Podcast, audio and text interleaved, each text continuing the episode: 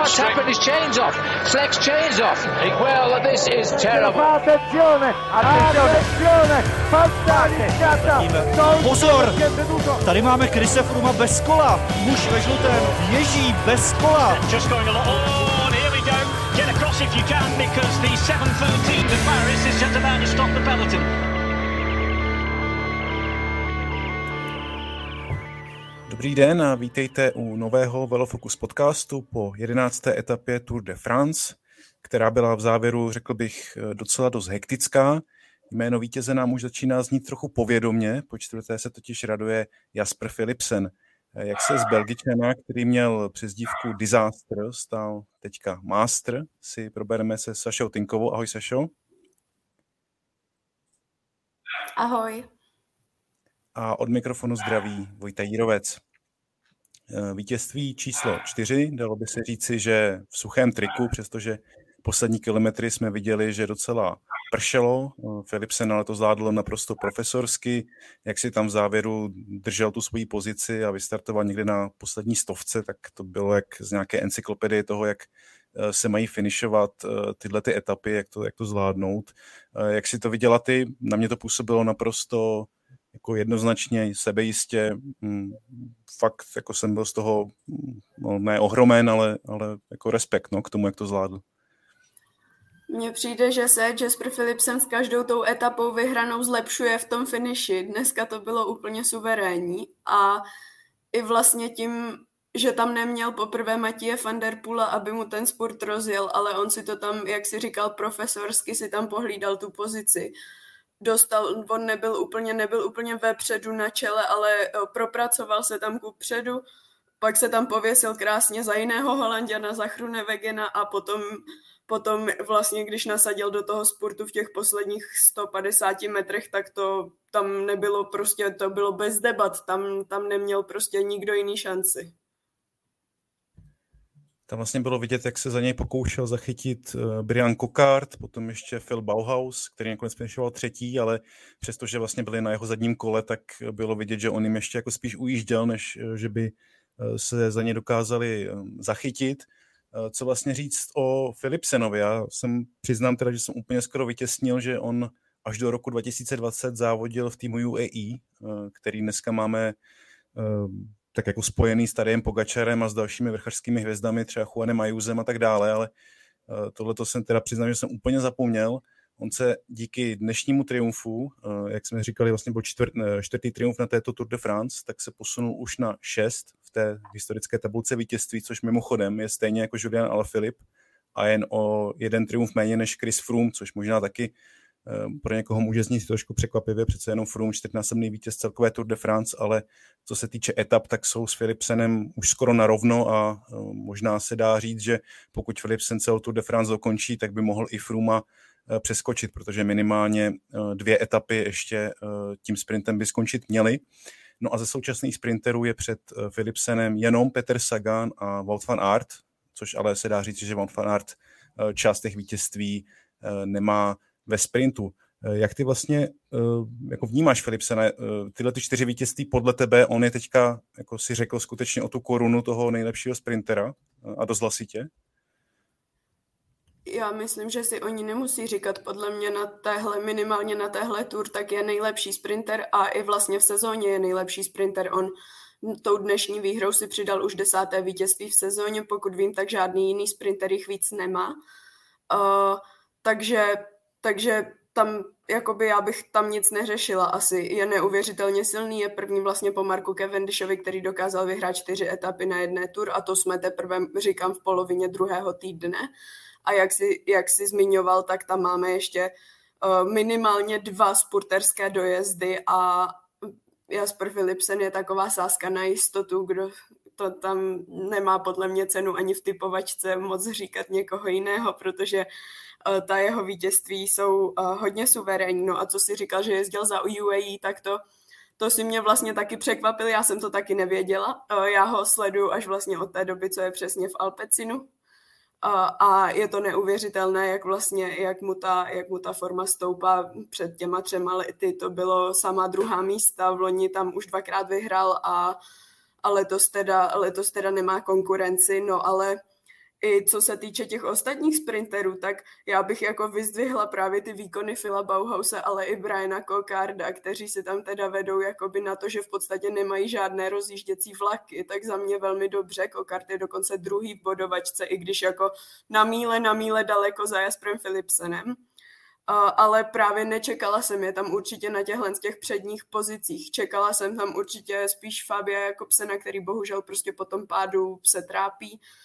Čekala jsem tam Vauta fan Arta, který naprosto ty dojezdy podle mě nějak nezvládá, nemá dost ostré lokty, vždycky se tam nechá úplně zavřít a pak to vypustí ten sprint.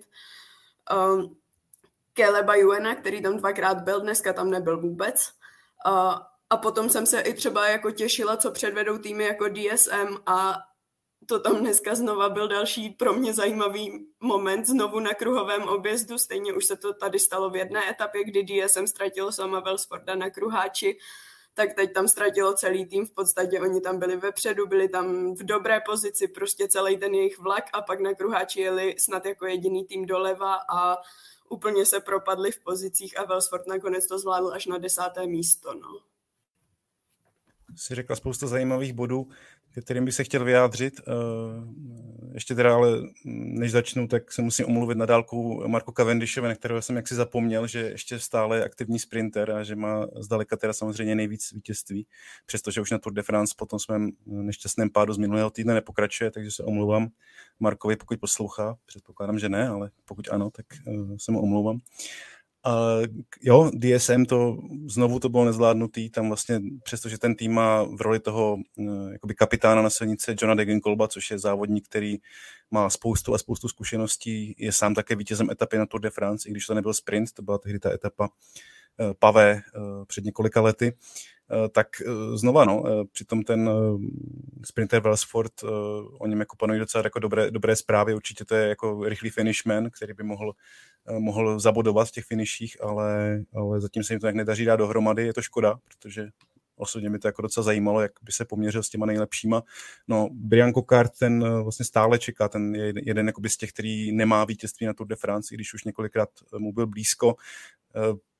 Je to takový člověk, kterýho si třeba já představím, že bude finišovat pátý, čtvrtý, možná třetí, když se mu to povede, ale nějak si ho nedokážu představit jako Eh, toho, který by porazil všechny ty sprintery a to si připomeneme, že tam není jenom Philips, tam je Caleb Juven, Chronewegen, eh, Jakobsen, pokud eh, by teda nebyl zraněný, tak by tam asi figuroval taky, takže těch soupeřů tam je spoustu. Já bych se možná ještě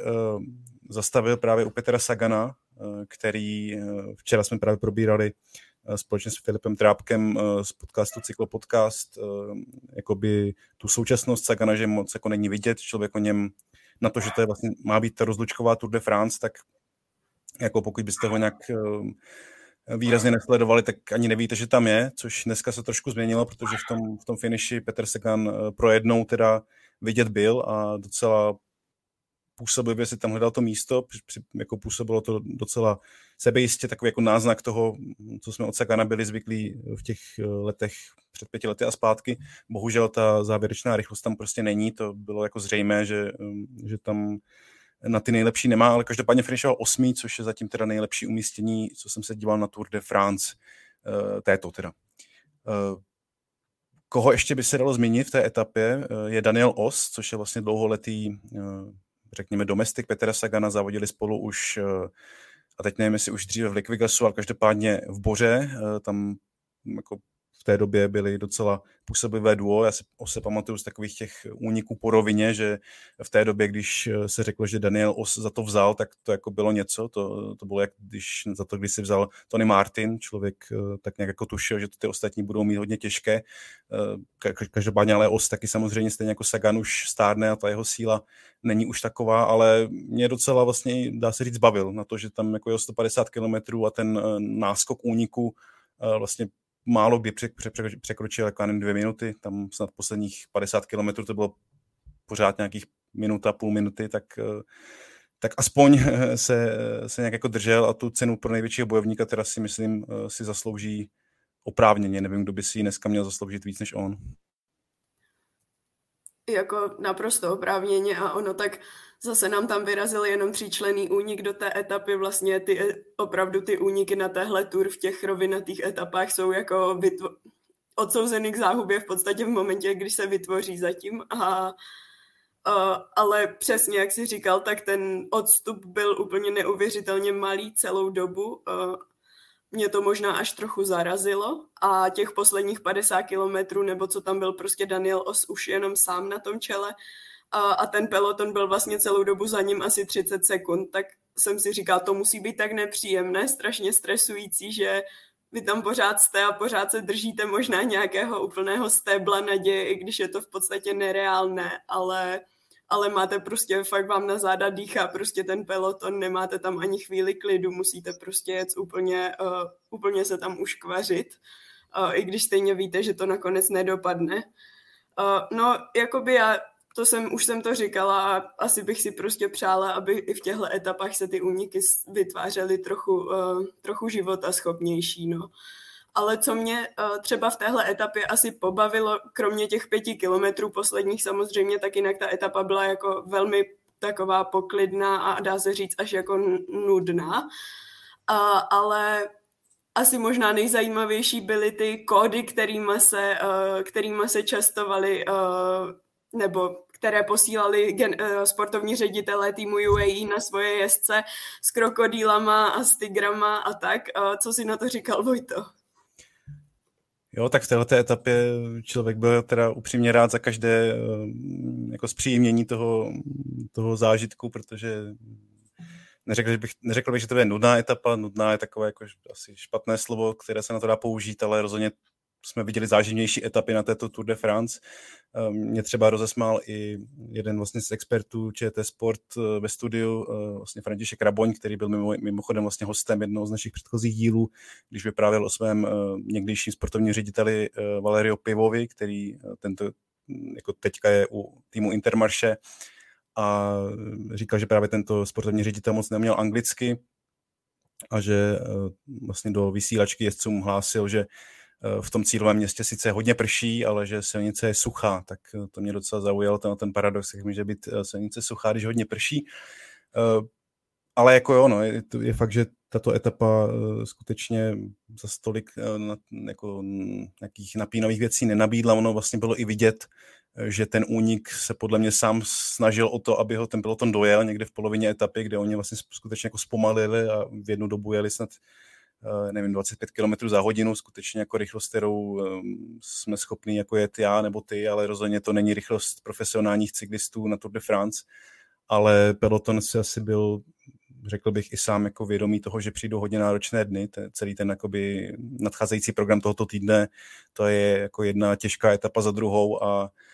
za každý kilometr, kdy se nemuseli zase tolik snažit a měli tam prostě nějakého jako obětního beránka, což v tomto případě byl mm, vlastně ta trojice Andrej Amador, Matis Luvel a potom hlavně eh, Daniel Os, tak eh, za to byli rádi, takže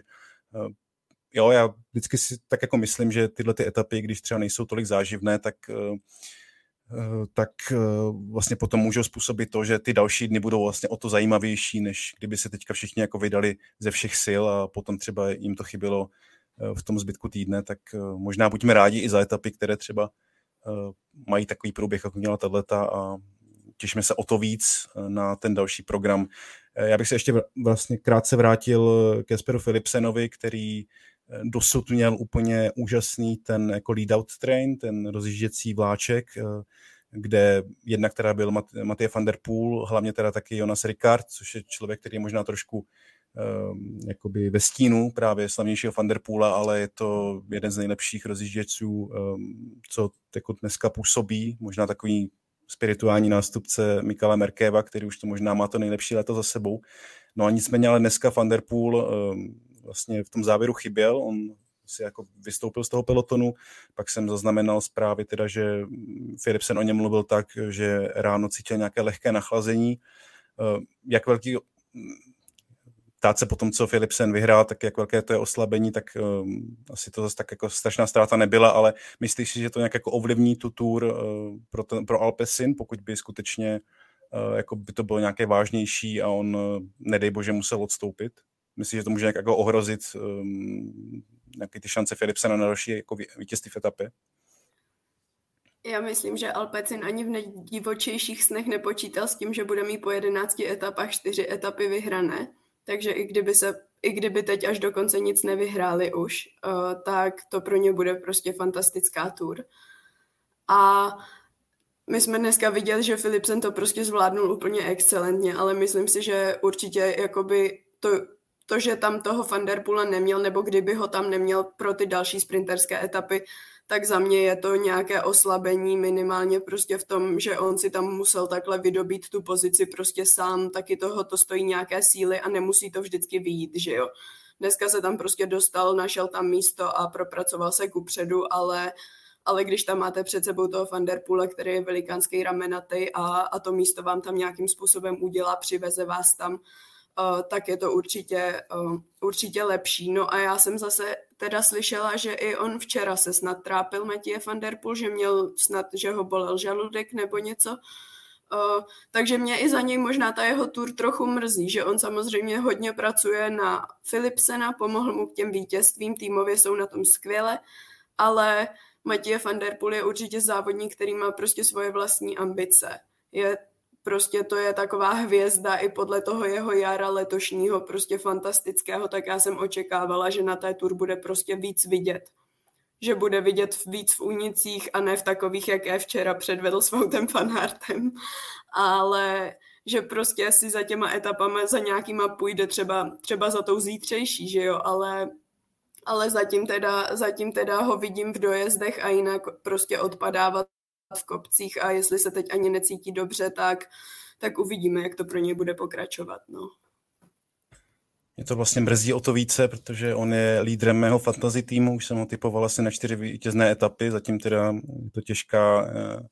těžká nula a už ztrácím trošku s Matiem trpělivost, takže by se možná mělo do toho pořádně obout. Já bych tady ještě zmínil to, co jsem vlastně říkal v minulé etapě, taková fáma, která se rozšířila o Wout van Artovi, že by snad měl eh, vlastně během dneška nebo během teda středeční etapy, no přední, eh, odstoupit ze závodu kvůli blížícímu se narození potomka, tak to se ukázalo, že tuto fámu rozšířili dánští, teď nevím, novináři jestli z televize nebo z nějakých novin, kteří dělají rozhovor s Matiasem Šelmozem, což je vlastně eh, současný dánský mistr z týmu Lidl Trek a on se pak omlouval fanártovi s tím, že jeho slova byla nějak jako vytržena z kontextu a že to tak nemyslel a pak si musel eh, fanárta udobřovat, protože ten to nějak jako nevzal příliš dobře, tak eh, za tuto fámu, eh, která ale nevznikla úplně mojí vinou, tak se omlouvám. Fanart pokračuje v závodě a uvidíme, jestli jestli třeba do úniku nepůjde v následující etapě, která už bude náročnější, než byly předchozí dvě. Tam už skutečně několik těžších vrchařských prémií Eh, vypadá to z mýho pohledu jako etapa úplně jako stvořená, stvořená pro únik. Co si myslíš ty? Já s tebou souhlasím a souhlasím i s tím, že Wout van Aert bude zítra chtít jít do úniku, jakožto on konec konců chtěl jít do úniku v podstatě v každé etapě, která nebyla po rovině. A já si nejsem jistá, že ho tam někdo pustí do toho úniku. Trochu mi přijde uh, že ta etapa je taková, možná by mohla být trochu podobná jako ta včerejší minimálně, co se týče začátku a utváření toho úniku, protože začíná to tam hned do kopce, jsou tam dvě trojkové prémie, budou si tam chtít, bude si tam chtít prostě vyrazit spousta lidí, klasikáři, někdo, kdo bude cílit třeba na tu sprinterskou prémii, která přijde uprostřed, Nielsen Paul, 100% ho tam čekám zítra, a, a prostě si myslím, že ten únik se bude utvářet poměrně početný teda a jestli samozřejmě se to v pelotonu někomu nebude líbit, tak očekávám, že to zase bude velká bitva, bude to trvat pekelně dlouho a třeba ti sprinteři už budou od začátku hodně, hodně trpět. Nicméně si myslím, že po tom, co se ten únik nějaký jakoby smysluplný pro ten peloton vytvoří, tak si myslím, že si teda zítra peloton dá pohov. Protože přece jenom aspoň jako asi bych to trochu čekala. Při tom, co ho potom čeká za tři dny v Alpách, tak bych čekala, že zítra, jestli tam bude v úniku, nebude nikdo, kdo je bude ohrožovat nějakým způsobem, tak a nebo nebudou mít nějaké ambice dostat tam ještě někoho od sebe, ze svého týmu do toho úniku, tak ho nechají odjet a bude to vlastně trochu asi, asi bych čekala, že zítra uspěje zase někdo z úniku. No. No se to skutečně nabízí vlastně pět vrcharských prémií, z toho ty poslední tři, to jsou dvě dvojky, jedna trojka. Všechny ty kopce mají kolem pěti kilometrů, ten závěrečný, což je Col Croix Rozier, má 5,5 kilometrů a skoro 8%, což už jako je, jsou docela parametry, eh, samozřejmě jako není to kopec typu Puy dom nebo třeba Grand Colombier, který vlastně přijde Eh, ve čtvrt, ne, v pátek, eh, tak eh, to je jako závěrečný kopec, tak to je samozřejmě jako větší zkouška, tam se dá očekávat, že by se asi měli o to vítězství rvát jezdci jako Vingegaard nebo Pogačar, ale v té, na tuto etapu, takovou, jako řekněme, už kopcovitou docela dost, tak to jsou stoupání, které určitě budou bolet. Samozřejmě taky bych řekl, že Nilsson Pauls, pokud to teda myslí s tou obhajobou, nebo obhajovou, s, tou, s tím udržením, puntíkatého dresu, puntíkovaného dresu vážně, tak do eh, toho úniku musí, musí jako jít, protože tam těch bodů na rozdávání je skutečně hodně a mm, jako víme, že tým IF eh, se vlastně po tom brzkém odstoupení, nešťastném odstoupení eh, Richard Karapaze, tak se zaměřuje jednoznačně na etapy a právě na, na tu vrchařskou soutěž, takže pokud by měl člověk typovat, což nám se zatím příliš nedaří, ale pokud by měl, tak Pavlos podle mě je jako jasná volba. Tam samozřejmě pak těch závodníků je spousta, kteří by mohli myslet na eh, etapové vítězství. Abych třeba zmínil Matia Orgensena, což je vlastně Američan, který byl velmi jako blízko vítězství v nedělní etapě. Na půjde domů zbývalo kilometr v tom prudkém stoupání k tomu, aby skutečně jako dokázal zvítězit. Nakonec eh, nebyl ani na tom pomyslném pódiu, skončil čtvrtý, tak myslím si, že to je zrovna, zrovna jako jezdec, který se už xkrát snažil o vlastně etapové vítězství, ne na této Tour de France, i na těch minulých. A, a zatím mu to nikdy nevyšlo, takže třeba Matteo Jorgensen z týmu, z týmu Movistar, což je vlastně taky tým, který uh, zatím uh, na Tour de France ten jejich plán jako rozpadl vinou toho podobně jak Richard Carapaz spadl, nebo ve stejném pádu jako Richard Carapaz, tak skončil také Enric Mas, tak i Movistar má asi co dokazovat a uh, možná právě Jorgensen je jejich jako největší šance na to, něco na této Tour de France eh, dokázat. Takže to jsou moje dva typy na vítěze etapy, eh, nebo spíš ten Jorgensen než Pavels eh, na vítěze etapy. Koho bys zmínila ty?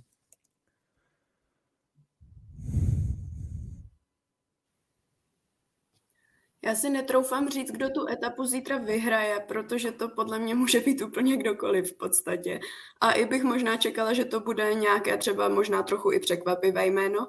ale myslím si, že do úniku teda rozhodně vyšle někoho Sudal Quickstep, protože já si myslím, že ti už se začali pomalu loučit s nadějí, že vyhrajou s Fabiem Jakobsenem etapu. A podle mě pro, jako pro takový tým, uh,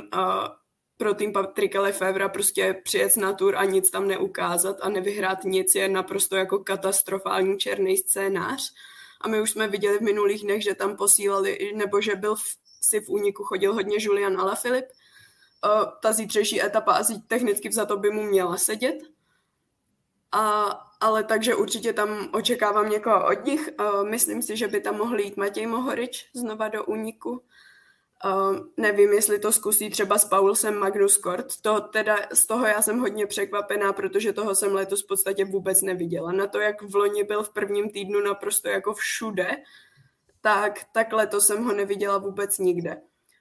ale, ale kdo by mohl vyhrát zítra etapu, si vůbec netroufám tvrdit. Ty, jak jsi říkal, že tvůj fantasy tým vede Matěje van der Poel a že ti nezbírá žádné body, body, tak můj fantasy tým vede Wout van Aert a taky na něj sázím v podstatě v každé druhé etapě. A body sice sbírá, ale ani zdaleka ne tolik, jak bych si je představovala.